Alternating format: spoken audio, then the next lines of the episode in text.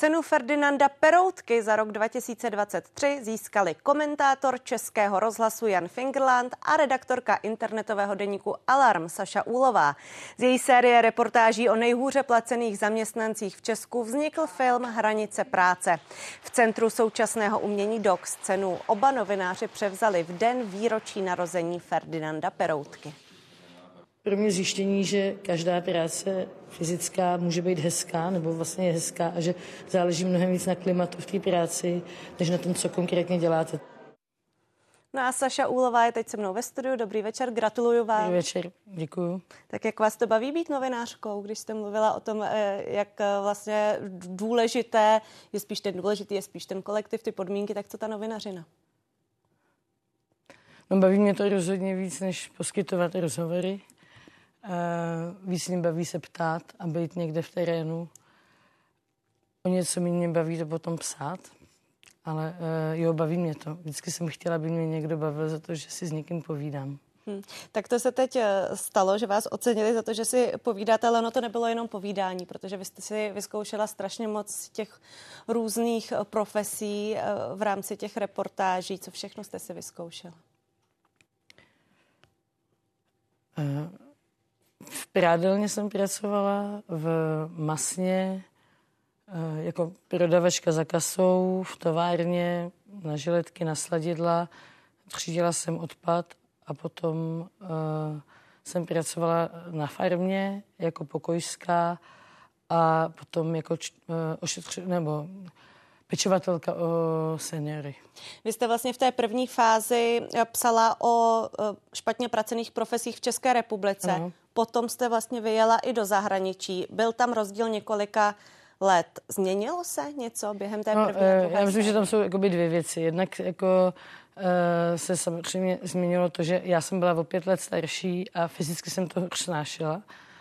A vlastně obdivuju, protože spousta lidí, co takhle pracují a jsou mnohem starší než já a pracují tak stále, tak to je jako můj velký obdiv. A pak se změnilo to, že jsem byla člověk, uh, ne z té země, ale jakoby z jiné země. A mm, třeba pracovala jsem i 16-17 hodin denně. A to je přece jenom jiný, než pracovat 8, 9, 12 hodin.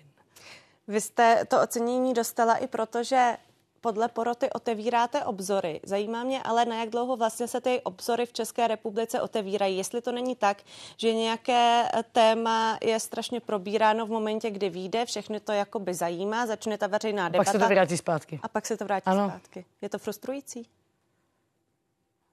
Jo, ale zároveň si myslím, že přesto, že se to vrátí zpátky, tak nějaká část lidí zůstane, nějak, nějaký lidi to ovlivní. A uh, já vlastně si jako už dávno nemyslím, že bych psaním něco mohla já sama změnit. Myslím si, že aby se něco změnilo, tak by uh, tak vždycky potřeba, aby tak psalo víc lidí. Takže jsem v podstatě smířená s tím, že píšu proto, že možná to někoho bude inspirovat, ale nemyslím si, že bych měnila věci. Vy píšete pro Alarm, to je levicové médium, ano. vy se sama označujete jako levicová ano. novinářka a všimla jsem si, že hodně lidí na tom tak jako dost trvá, aby se řeklo u vás nebo u vašich kolegů z Alarmu, ano. to je ale levicový novinář nebo dokonce levicový aktivista. Ano. Ne tak u té pravicové části spektra. Ano, je to tak, no. A když se podíváte na Wikipedii, tak třeba u mýho táty tam máte, že levicový a u lidí, kteří jsou pravicoví, ti nejsou. Ti jsou takový nějaký objektivní, stejně jako je česká televize, která taky asi nemá žádný názory. Tak eh, já nevím, co s tím dělat. Já myslím, že je fajn říct, z jakých pozic vycházíme. Vím, chápu, že u té veřejnoprávnosti je to složitější, ale uh, vlastně my jakoby, říkáme, že jsme levicoví i proto, aby třeba bylo jasné, že někdo jiný je pravicový a že to je v pohodě, protože v té společnosti se mají střetávat různý pohledy na svět. Jaké novináře čtete, posloucháte, sledujete ráda vy jako čtenářka, jako konzumentka médií? Tak já hodně poslouchám Plusko, dost se u toho rozčiluju, občas i křičím něco o zrušení veřejnoprávních médií, ale můj syn mi teď říkal, co bys tak dělala, na čím by se rozčilovala. Mám hodně ráda Ivanu Svobodovou z Respektu, mám ráda, ráda Janu Ústohalovou z Deníku N, a mám ráda třeba i Petra Kupskýho, abych jmenoval nějakého muže. Eh, je to, to vaši předchůdci, co se týká ocenění ceny Ferdinanda? E, jako zrovna tyhle dva, jo, ano, to je pravda. E, jako Jana Svobodová, ta, e, Ivana, Ivana Svobodová a Petr Koupský, ano, ano. Tak dobrá parta. No.